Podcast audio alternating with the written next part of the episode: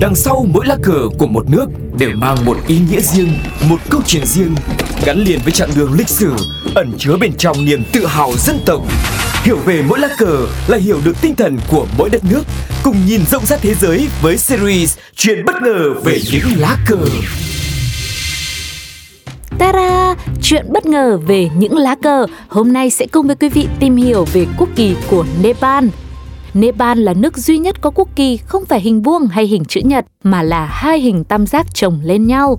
Lá quốc kỳ có hình dáng độc đáo này luôn là niềm tự hào của người dân Nepal. Cờ Nepal chính thức được thông qua vào ngày 16 tháng 12 năm 1962 và mang nhiều ý nghĩa. Theo đó, hai hình tam giác tượng trưng cho dãy núi Himalaya và đại diện cho hai tôn giáo lớn nhất tại quốc gia này là Ấn Độ giáo và Phật giáo. Về màu sắc thì cờ Nepal có 3 màu, trong đó, màu đỏ ở nền tượng trưng cho hoa đỗ quyên, quốc hoa của Nepal và cũng là biểu tượng của chiến thắng và lòng dũng cảm. Màu xanh dương ở viên thì đại diện cho hòa bình, hợp tác và tình bạn. Còn màu trắng thì là hiện thân cho sự thuần khiết.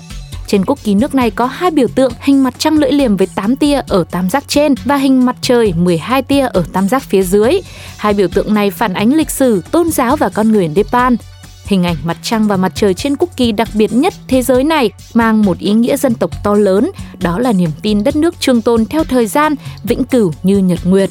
Mặt trăng tượng trưng cho sắc thái và thời tiết mát mẻ của dãy Himalaya. Nó cũng biểu thị cho tinh thần của người dân Nepal, phong thái nhẹ nhàng, bình tĩnh. Còn mặt trời thì tượng trưng cho cái nóng và nhiệt độ cao ở một phần khác của Nepal.